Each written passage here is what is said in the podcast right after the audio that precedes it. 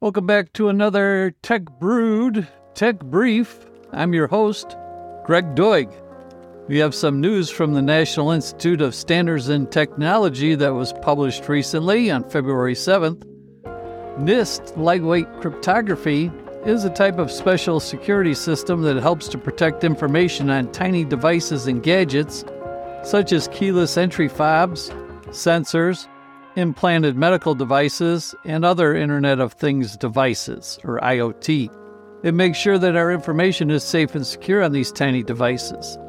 NIST uses special algorithms and calculations to make this extra security so that hackers can't get our information.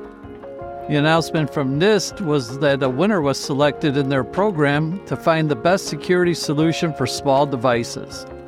Again, the announcement was published on February 7th, 2023, and it's called ASCON, which is a group of cryptographic algorithms that was chosen after a multi year development process and public review.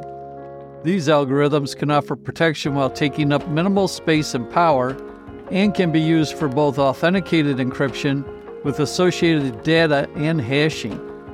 NIST will be publishing the lightweight cryptography standard in 2023 and is currently finalizing the details with help from the cryptography community. The ASCON family is a range of lightweight cryptographic variants that can be used for two important tasks authenticated encryption with associated data, abbreviated AEAD, and hashing.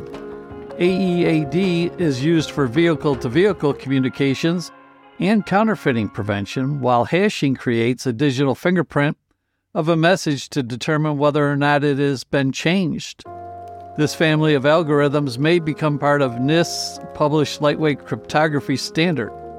There are five other variants, and, and the finalized standard may not include all of them, or it could. So stay tuned. You can always find more information at their site at nist.gov.